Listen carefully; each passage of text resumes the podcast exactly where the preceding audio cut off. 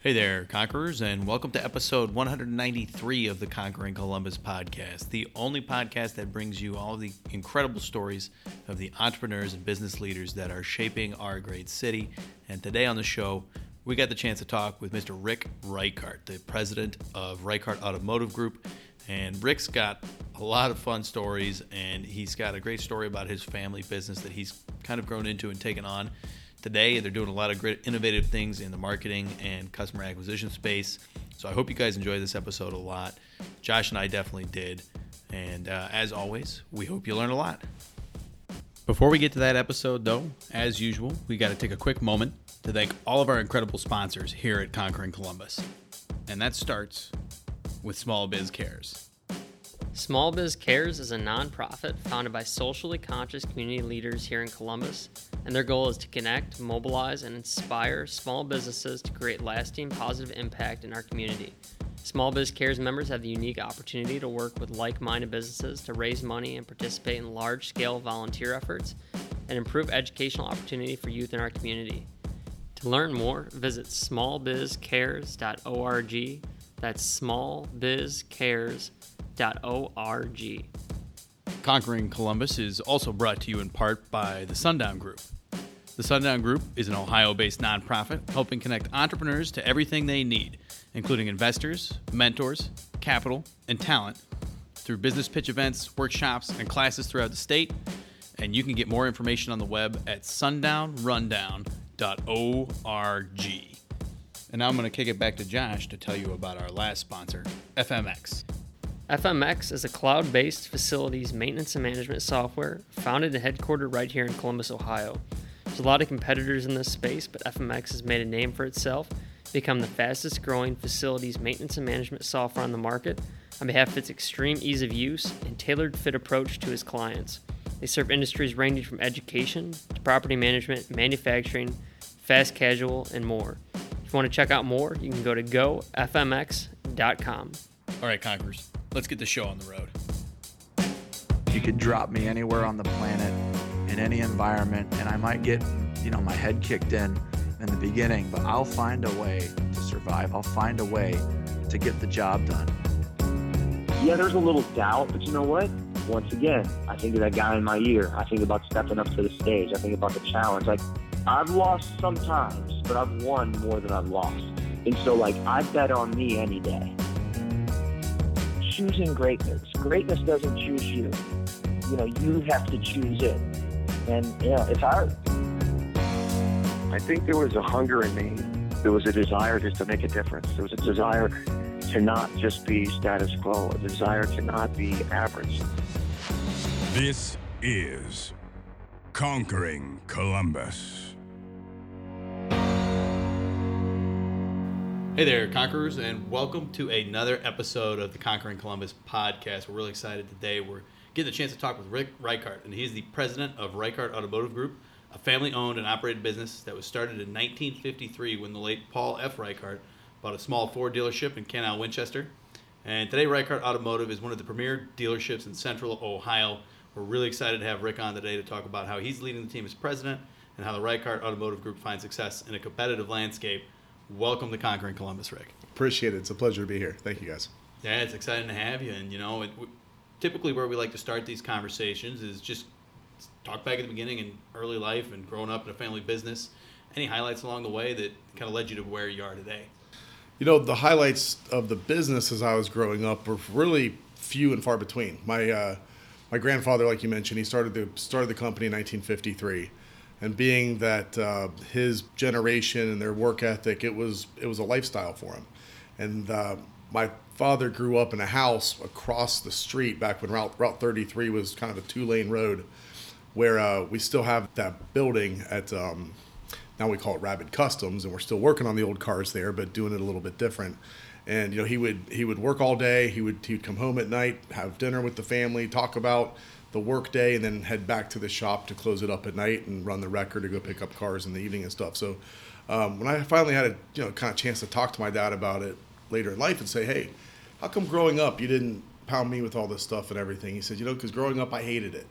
You know, wanted my dad to come home and talk about dad and son stuff and sports and everything else in school, and it wasn't. It was business, business, business. So actually, growing up, I, I wanted to know more, and it was this curiosity inside me because father's on TV and then my mom's on TV, and they become these local celebrity types, and you know I couldn't even you know go into the football locker room as a freshman without people singing the songs and teasing me, and it's like, well, what does he do? Like, what what is this about? And I try to ask him questions, and he just would shun me off. But we spent a lot of time together doing other things. We spent weekends together racing go karts, riding motorcycles, racing dirt bikes, and we were into the same kind of hobbies and sports. And then I truly did not understand what we did as far as a business goes. I understood we sold cars, but what does that mean? How does that happen? And until I actually got into the operational side of the business in 2001, I didn't even know up until that point that we secured financing and people made car payments. Thought they just wrote checks. Had no had no idea how the business worked. So, you know, there were lots of highlights for him in the 90s, number one Ford dealer in the country, the awards and the accolades, and the business growth was crazy. What that did for me as a teenager is create a big distraction, and I could get away with anything. So I had a whole lot of fun while they were they were building the business, and Sure. and I still have, you know, I kind of still believe in having fun every every day and everything that I do now. And, and if it's not enjoyable, if it's not it's not passionate, it's hard to conquer it. It's hard to dominate whatever that industry, that business is. So thinking back to the early days, you know, watching watching your grandfather and your dad, were there times where they struggled and where you thought maybe it wasn't going to make it, or was it kind of success the entire way? You know, I know they tell me the s- stories of the struggles in the late 70s. You know, interest rates were in the teens, uh, the gas prices were through the roof, which is kind of what led to the transition from my grandfather to my dad and uncle. Uh, my grandmother had gotten sick and they wanted to get her some treatment and care in a warmer climate, so they moved to Florida. My dad was uh, attending Case Western in Cleveland as a biochemistry major, looking to become an eye doctor. And my, you know, grandpa said to him, you know, hey, you've spent summers working here and stuff. I got to go take care of your mom. There's really not much business left, anyways. There's not a good car market. So whatever you do is fine. You know, that kind of took it as a favor to my grandfather at, at, at first. And then as he started, you know, thinking there's got to be a better way to do this. There really wasn't much scientific, you know, theory behind the business yet. Um, inventory control, sales process, training, and he actually created and brought a lot of what he learned from being a scientist and a chemist, and from that, from that um, science background, and brought it to the business front. And then when my uncle joined him in I believe 1981, graduated from Ohio State, had a business degree, and he came in and said, "Okay, I know how to put the business behind this scientific stuff that you're trying to do. My dad will leave kind of the ends loose. He's got great marketing theories. He's going to try things, but the tracking and reporting and the business analytics side was where my uncle stepped in to help him. And they really had nowhere to go. They were at the bottom and they thought, you know, we're going to try some stuff. We're really going to throw out some crazy ideas.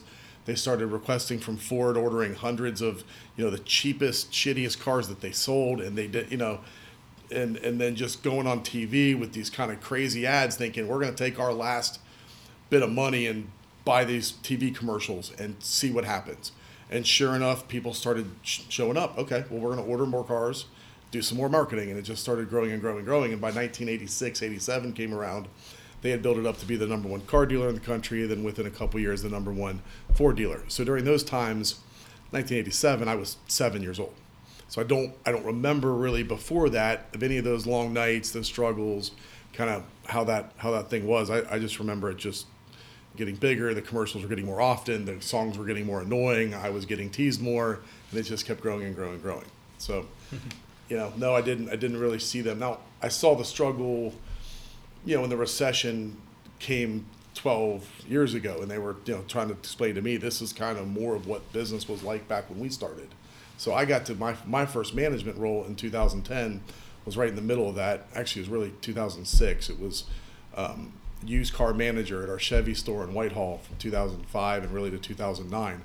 So I learned the management side of the business during the worst of the market. So it made it so when the market got good, the business became really easy for me. And when you take over that, so did you always imagine yourself being part of the family business, or you know, when did you get involved? No, I actually didn't have any desire to. I always liked cars, I like the performance side. Cars are cool, trucks are cool, motorcycles are cool. Grew up liking those things. Um, I did some acting in high school. You know, had those crazy dreams as a teenager of maybe I'll make it to Hollywood one day.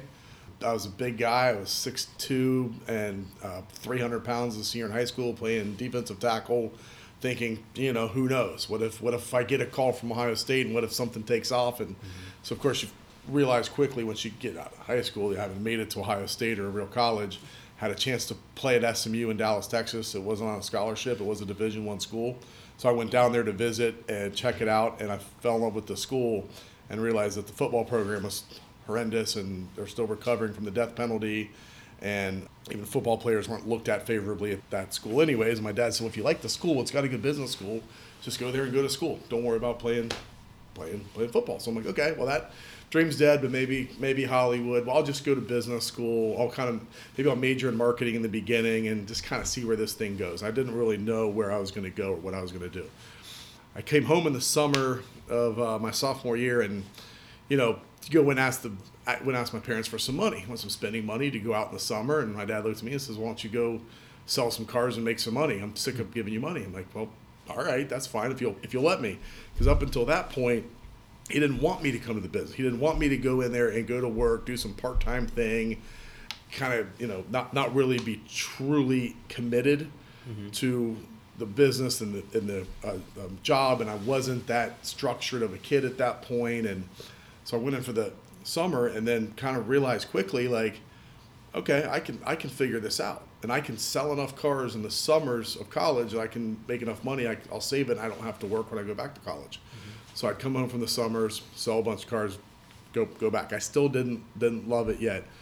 I was always thinking, you know, gosh, this is this big company now. There's all these layers. Like, am I really going to get a good good shot at you know becoming somebody here? This is kind of my dad's thing. Do I want to do that? I'm weighing all my options, and then my dad says, "Hey, I found this school that I want you to consider taking a post grad year at. It's called Northwood University. They have a Midland, Michigan campus, and they have a campus in West Palm Beach, Florida. But you can guess which one I picked." not Michigan, obviously. So they have a program in automotive marketing and management. They teach you how to run a car dealership by textbook. And I remember walking into that classroom as a 22 year old and kind of looking around the classroom at all these other, and they're really are car dealer kids. And these were the ones who were actually going to school to want to be into the business. And through sitting and talking with them and listening to them answer questions, kind of seeing, feeling out my competition of what it would be in this industry, I realized quickly that if that was my competition, not to say I was trying to take the easy way, but there was the conquering wasn't going to be hard against this group of kids. so I'm like, you know what? If this is who I'm going to be competing against, I'm, I'm going to give this a run. And I learned enough there that when I came back, I just committed to go seven days a week, work bell to bell. My dad and uncle did a great job of making sure that I had learned every position, mastered every position, and did better than everyone else at my position before I could even consider getting promoted or moved up. And I'm, you know, we're in a family business now, and it's always a conversation of, well, golly, his family member just graduated college. Where do you put them? How does this work? And they want to, you know, go right into management, or they want to kind of not go through the sales process, or maybe not go through the service department and work their way up. And the bottom line is, you really can't master the business unless you've worked all those positions, and you truly understand what everyone underneath you goes through and what their what their job entails. And so now, when I can sit down and have a conversation with anybody at any level, they they know that what I'm talking about isn't just something I read in a book. I did it. I've got the I've got the work to back it up. You know, I kept my commission sheets from finance. I kept my you know, this and that, the other thing. I can show people like, yeah, I've done this. Let me help you. So you wanted to make it to Hollywood. Now you're on Conquering Columbus. So congratulations. Almost, yeah. Finally made it to where you were trying to go. That's it. Good. So you're talking about like the recession a little bit, and then climbing the ranks and learning all the different parts of the business. As you went through that experience, or the things that stick out that really help you today in particular? Whether it's learning how to manage, like you said, uh, at the margin when things are really tough, or what sticks out the most for the last 12, 15 years? that that's probably the biggest thing that when I was in that first management role was truly running it like survival mode, right? Your expenses were extremely lean. Every every dollar spent mattered, and you, you really learned cost control and things in the most intense environment. And so that um, we always want to keep that that mindset because we don't know when the next wave's coming. It's a cyclical business. It's a roller coaster. It's which is one of the things I love about it. I love the fact that anything could happen at any moment, and others may not be prepared to deal with it. They may lock up or freak out, and I pride myself on being cool under pressure and knowing how to keep attacking no matter what. So, from that point, you kind of move into the president. When did you take over as, as president? So um, about two years ago, About my years uh, I, I have a cousin Jared who's my business partner. So um, he's co-president also, Mm-hmm. and he he cut his teeth and worked his way through the service department. Okay. So when I was used car when I ran the used car factory 2012 to 14, he was reconditioning manager in the service department and kind of worked together at the same level, just on the opposite side. So now he kind of over he oversees all the uh, fixed ops and now the business to business side, which is really where a lot of the growth is happening, is in the fleet and commercial side of our business. And then I, I run the retail side, the, um, all the different retail companies, and marketing, obviously. And new title as of last week was chief chief revenue officer. Okay. Also, I think that got announced on Thursday. There you go, the CRO. That's a I- big role. I, you know, it's just I, I'd rather put just put custodian on my title. I'm, I'm willing to do every job, and when there's something dirty that nobody wants to handle, I'm down to go take out the trash. Sure. You know, sure. that's what it takes. So when you look at the company as a whole right now, like what, what do you think separates you from the other dealerships that are out there? And is it the culture internally? Is it the marketing tactics you guys use? What do you think makes you guys special? So it's a combination of those two things and one more. And I'm a fan of, I mean, leadership training. Uh, the great, the great Peter, the great Peter Drucker once said, "Only two things make money in a company: innovation and marketing." So I've always been a student on innovation. What what can we do? What's that? What's that next thing? I'm always watching consumer behavior. How do people want to car? How do they want to buy cars? How are they consuming vehicles? How are we using them? The marketing side, obviously, we try to keep the, the, the branding strong, the top of mind awareness. And that's what, if someone's not in the market, they see that side of it. And then now with the day of the internet and digital and how specific and kind of sniper marketing you can do, um, if you do start searching and looking for a car, uh, you're not going to be able to get rid of me on the internet because it's more behavioral at that point and the retargeting and the predictive marketing and so it's very very scientific at that side the the third piece which we really brought into play 8 years ago was focusing on the culture focusing on our people our people are our number one asset uh, my grandpa used to say you take care of your your employees your customers and your vendors in that order and Henry Ford the great Henry Ford said you know you can't you can't have a happy customer without a happy employee so uh, when I came in, actually, it would have been 10 years ago. Man, I'm showing my age. 10 years ago, I became the general sales manager of our, what we call our import division. So Hyundai, Kia, Nissan, Mitsubishi. One of the things that really, mm, I had one of those epiphany moments when Nissan shared a service, shared a survey with me that they did called the rejector survey, which is when someone went online and did a, a build and price on a new, on a new Nissan they were given a choice of dealers of who they wanted to get a price quote from. And if we were the dealer that were closest to them, but they did not choose us, Nissan would ask them why. And the top two answers that were 67%, so two thirds of the responses were past experience or poor reputation. So before the age of the internet, when we were a high volume dealership in the 90s and the early 2000s, it was a cattle call. I mean, the way they ran that place, there was big volume. There's people parked on the street. Everyone knew we had the biggest selection, and you would get the lowest price. And they'd put them through this big sales process, but the customer service was not up to par. And we realized that quickly that this company with number one on Ricart and you know everyone loves us was actually there were people we had sold cars to in the past that they don't like us, and we got to figure out how to climb out of this hole. And that's when I realized I can't just go over and start browbeating salespeople going, you better be nicer to these customers. That's not how it works. They have to be authentic. They have to truly enjoy the job that they're doing and love what they do, or that customer's never, never going to feel that experience off of them. So we had to really kind of take a look at that and make it make a decision then. And around that time, um, Ford had started a program called the Consumer Experience Movement that really had to do with employee culture. And there weren't a whole lot of Ford dealers that were gung ho to sign up for this. And when I heard about it, I'm like, we got to do that. We can be one of the pilot dealers. And there was even um, a guy that was uh, kind of an accessory salesman for me that was a friend of mine that was a great salesman, but even more importantly, he was a great person with people. And at that point in time, my office was very accessible for anybody to walk in and find me. And so even though my job responsibility was only those four brands, if there was a, a upset customer from service or used cars or Ford or one of these other divisions, I'm the cat on TV. They're coming to find me to yell, and I and I'd get people walking the door. I, I, I want to talk to you, and this buddy of mine would come over and say, "Hey, would, would you mind talking to me for a minute?" And he'd pull them in an office for 10 to 15 minutes, and you'd see him get up and walk out, and they would hug and smile and shake shake hands. And I remember I'd walk out and goes, "Everything okay with them?" Like, yeah, they're fine. I said, "Oh yeah, did, did you have to give them anything?" No, they really just wanted someone to hear their story. They just wanted someone to listen to. I'm like, wait a minute, can you do that with employees? Can we start? So he's now our our uh, employee engagement officer, and we almost run it. I almost joke around like he's the if we had a um, you know, like the NFLPA, they have a players association. There's a head of the NFLPA. He's kind of that now. And employees can go to him, and he knows he can come to me and say, no, there, there's things you need to know that we need to work on, that we need to fix. And I stay very open-minded with as much humility as I can to make sure that, you know, we truly are care about the quality of life of our employees. It's not just what happens at work, but it, but home life, personal life. You have to have that balance. Um, I mean, we've done all kinds of. We you could write the stuff on paper about flex scheduling and hourly pay and all that stuff, but it really comes down to: Are you authentically treating someone like you love them or not? Have you earned their trust correctly? Like Urban Meyer says, have you shared love?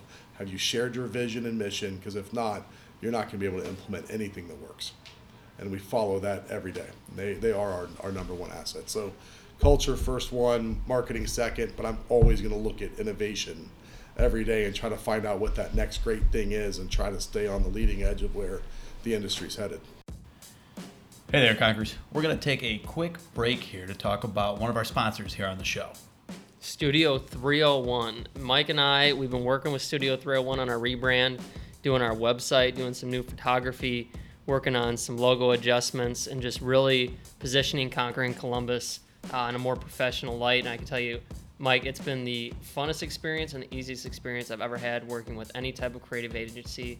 They come to the table with all kinds of awesome ideas that we're really excited about, and everything that we've come up with so far and that we're about to put out is is awesome. I'm super excited about it. Yeah, I, I haven't been more excited about pretty much anything since we've done the podcast. Like, I really enjoyed talking to all our guests, but this rebrand is just painted in a whole new light. And you know, Kyle and his team have been a pleasure to work with. They've gone out of their way to go above and beyond to make this thing really special. So I think we're really excited to release this rebrand to everybody out there listening, and uh, I hope you guys love it as much as we do. And one of the best things is the rebrand not only positions Conquering Columbus as a whole, but all of our guests and more of a uh, professional and clean and formalized look that you know they deserve. We have super super high quality amazing people on here, and I think that this is going to represent them really well. So it's been great. So thanks again to Studio 301.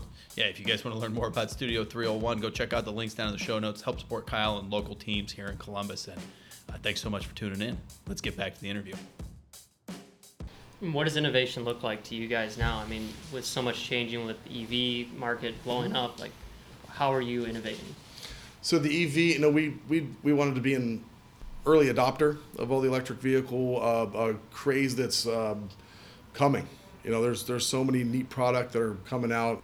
Tesla's been the first to market with the first kind of cool electric car that has style and performance, and um, so now all the big manufacturers are getting ready to launch what their answer is to what Tesla's done. So I'm I'm excited to watch this battle that's about to go down these next couple of years. Nissan was one of the first of our brands with the Leaf a few years ago. Uh, we started installing charging stations. Know, we've got um, 14 charging stations at the Mega Mall now. Just installed two weeks ago the first motorcycle charging station at the Harley Davidson dealership in Franklinton to get the LiveWire that'll be coming next next month. I'm really excited about that. I've gotten to ride that. I've gotten to ride that bike once, and it, it's the fastest, most powerful motorcycle I've ever ridden. So the EV stuff was part of it. The more is the consumer behavior side. So, you know, Amazonification, right? Amazon's taken over the world and they've made sure that everyone understands how important their time is, how important convenience is, speed, quality, all of those factors that they brought to the table. Well, let's be honest, that's not the car business, right? It's this drawn out process. You're, you, you come for an average of 3.9 hours and wait, why, why do I have to talk to this guy next? And why is there so much paperwork? And can I just buy the car, right? So I, I never enjoyed putting people through that and, and trying to figure out how we could speed that process up really uh, led to a partnership that I made two and a half years ago with a company called AutoFi out of, out of um, Palo Alto, California. And AutoFi, together uh, as their dealer partner, we created Express Express Checkout. So now we have the capability of completing um, an entire transaction on online. We could sit here right now. You could pull a card up, put all your info in, submit the credit app. It'll submit to the banks. It'll show you your payment options. You choose and accept, and then you literally come to the dealership to celebrate taking delivery. It takes 45 minutes, and so we're finding ways to make it to make it easier. And one of the things I found through the, the implementation was that you know at least I thought right from the beginning, well, we need to be able to offer this and then and then deliver cars, right? You know, pe- people are going to want us to bring the car to their house. They don't even want to come here. But what I found out is that that's not the that's not the truth at all. That those that completed the process, we would pick up the phone and call them and say, "Congratulations on your purchase. Would you like us to bring the vehicle to you, or would you like to come to the dealership? It'll take about 45 minutes. Celebrate taking delivery." And 99% of the responses were, "Oh yeah, if it's if I'm only coming for 45 minutes, I would love to come there." It's the I don't like going and not knowing how long I'm going to be there for. I don't know if I need to tell somebody else to start dinner because it's noon and I may not be home till seven o'clock. And that's that's the way it was in the past. So to find those speed and convenience options is um, something we're constantly looking at and measuring speed at every every customer touch point or pain point, if you really want to call it that. So, jumping from there, I guess you know, if innovation's a goal, what are some of the challenges you guys are seeing in the market today? I mean, with customers bringing more information to the table than everyone buying a car, I'm sure there's things going on with that and the internet. But what are some of the things you guys are focused on in terms of challenges that you're having? Um, you know, I can't pinpoint and answer what any specific challenge is today. I mean, there've been we we've been dealing with compressed profit margins for ten years now. The internet creates an efficient market. Everyone knows what the cost of everything is. You know, so it makes it makes it more difficult to take a new car customer who knows exactly what we paid for it, and you know, try to tell them no, you have to pay more than that. So the pricing of new cars has become extremely aggressive. I mean, internet price has really become the starting point, and there's not much meat left on that that bone, anyways. So we knew we had to expand in used cars. There's still an opportunity there. Now we have disruptors coming into the used car world, Carvana and such, that um, want to try to do what we do, only a little better. We've had we've had CarMax in the Columbus market for a while. Um, this is one of the markets where those CarMax stores didn't grow to the level that they thought they would, because I made a point just to make sure to punch them right back in the face and and fight one on one with them. So I'm not a big fan of the big nationals and the public companies. Columbus has multiple wonderful family owned dealerships and and we get along. I'm friends with a lot of them and you know we kind of want everyone in Central Ohio to keep doing business with these good local local family businesses. So we, we, we try to run out the big nationals as much as we can. In fact, we have some friends on the west side of Columbus that just bought a, quite quite a few franchises off of the Sonic Corporation, which is a national, publicly traded, blah blah blah. They couldn't make it in Columbus. This is a very competitive market, and there are some strong dealers in this market. So they're like, "Oh, that's not the place we want to be." They closed up shop and ran out of town. So the other challenge is, is okay, so if the business model's changed, if just running a new car specific dealership is not going to be the way to grow for the future, what other areas? We mentioned the used cars. That fleet and commercial side is where we've really found a niche the past couple years. In fact, last year, for the first time ever, we sold more F Series pickup trucks to companies than we did to private individuals. And that just is to show the I mean the growth of Columbus. There's construction. Look at where we're sitting now. There's just construction happening everywhere, and being able to service those commercial vehicles has become um, necessity that uh, has allowed us to invest in an expansion. We're getting ready to open a new building that's 113,000 square feet dedicated just to fleet and commercial sales and service. There's a line out the door that are waiting to get their trucks, buses, police cars, municipalities, whatever you want, you know, Uber, Lyft, other different driver network services, they're all going fleets now. And so we, we want to be there to play in that space. In fact, we want to innovate and we're going to put in the first autonomous service door. What that means, I don't even know yet, but there's other people who are saying, well, doesn't that doesn't that scare the car dealer world? You know, autonomy comes and connected cars, and the manufacturers are getting so much more involved, and you can order online now and bypass the dealer, and it's yeah, if you want to let that affect you, if not, figure out while they're doing those moves what we have to counter with, and be prepared with something else. So um, we try to have the mindset of grow, expand, and diversify every day. And if it involves mobility, transportation, moving moving people or things, we've got experience in it. And if I can sell it, service it, create software for it, manage by, by service, mobile service, fleet service, um, we're, we're, we're exploring every single option that, that we can to position ourselves so that we can have another 68 years of world class service. There's clearly a strong vision on the future. What does the team look like today, and what do you see it growing to over the next three to five years?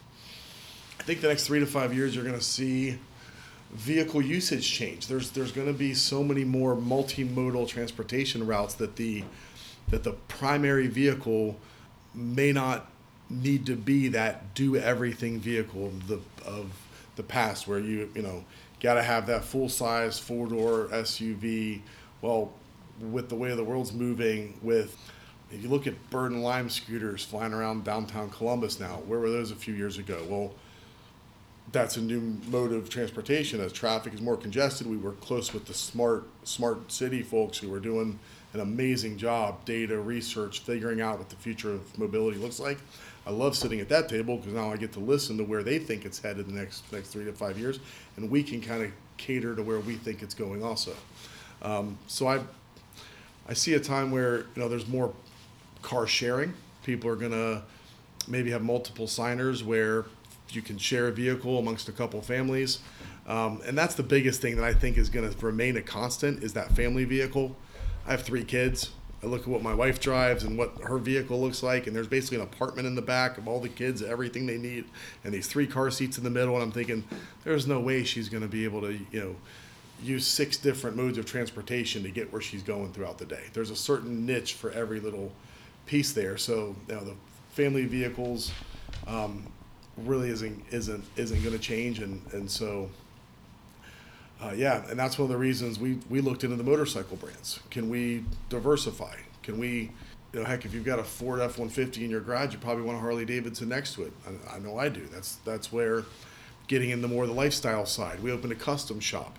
So if new car margin compression is there, the average what we used to make selling a Mustang GT was a pretty good profit car to sell. Now you can find out, and we're making the same as we would on a Hyundai Elantra. So what do we do? We open a custom shop. So now you can take that car down to our original Ford store, well, actually second location Ford store, and supercharge it, change the wheels, tires, customize it, and make it your own, and make it make it unique. The car itself is an evil necessity to get from point A to point B. When it's time to make it your own, all of a sudden people are more open to okay, let's get let's get creative and let's spend a little money here. I want to make my car, my truck, my bike cool and different. So. And speaking of those custom shops, I mean, we've seen one of them ourselves. Kyle Snyder was an old teammate Yeah. of ours from wrestling, and he Yeah. had a pretty, uh, pretty incredible Ford that uh, you guys put together. I mean, were you involved in that at all? You get involved with the custom side? Sure, you- yeah. absolutely. I've actually I personally designed both of Kyle's trucks. Oh, no kidding. Um, I mean, he, he's an incredible person. I mean, I probably haven't probably one on the top of my list of just stand up good people I've ever met in my life. I had the pleasure of being introduced to him. Uh, my uncle was friends with uh, Coach uh, Ryan, and so uh, through that, Kyle was towards the end of his amateur status. He was just kind of not even asking for a lot. I mean, just a down to earth guy, and just wanted to see if there was something there. Of maybe he could have a truck to drive. So we went and sat down, had lunch with him and his brother, and just, man, these guys are just all American as they get. We're talking about our families, and and uh, there was no contract. It was a lot like our relationship with the Lorimers putting on the Arnold Sports Festival. It was a handshake 26 years ago that still stands true to this day. And the deal with Kyle was the same thing. We never had um, a contract. There was no influencer type thing. I didn't really know what that was then. But she said, "Yeah, I'll kind of build this truck up for us, and then could you do us a favor? Whenever you're using the truck or there's something fun you got going on with it, just post something on social media for us." And he had a lot of fun doing that. And he would turn the truck into like uh, he was doing box jumps on the bed of it one day, and he would and he would and he would push it up and down the alley and just getting that little bit of the Ricart T-shirt in it was more than enough to me to go, wow, that was completely worth that partnership. And how cool is it that you know we got we got, we got Kyle to do all this stuff, And um, and yeah, as he was getting you know getting his uh, blue and red and gold Olympic shoes ready and stuff, I'm like, ooh, that sparked a creative thing. I got to paint some wheels to match that. I remember calling him, going, "Hey, you care if I get kind of flashy with this one?" And yeah, okay. So kind of went, and then when the next one came, I said, "You want me to tone it down? That'd be kind of nice." So I did a black on black kind of tonal look where. You know, I didn't want him to look like he was driving around in a clown car either, getting Right. un- unnecessary attention. Um, but it was a it was a lot of fun working with him. So the dealership's been in the family for a long time. Do you foresee it continuing to stay in the family for the future? Absolutely. Yeah. Um, in fact, so my grandfather, Paul Senior, um, I'm technically Paul the Third, and I was not. I was never keen on Paul the Fourth. Like, who, who does that, right? Like, what's the imagine put a fourth on you, right? Really? So um, I wasn't going to. Actually, my wife and I had decided on a different boy name, and we don't find out what the sex of our kids are, right? We want to wait until they're born. I love the surprise. Don't have a whole lot of big surprises left in life, so that's that's that's one that I really hold on to. And um, he was our second child, and he was and he was due to be born towards the end of April in 2016. And I remember uh, going, wait a minute, end of 20, at the end of April, when, when was my grandpa's birthday? Oh, it was April 27th, 1917, which is also, April is also 427, which is the greatest engine ever built. That's Ford's highest horsepower drag engine ever was the Ford. Anyways, so I'm really keen on that. That's an important number to me.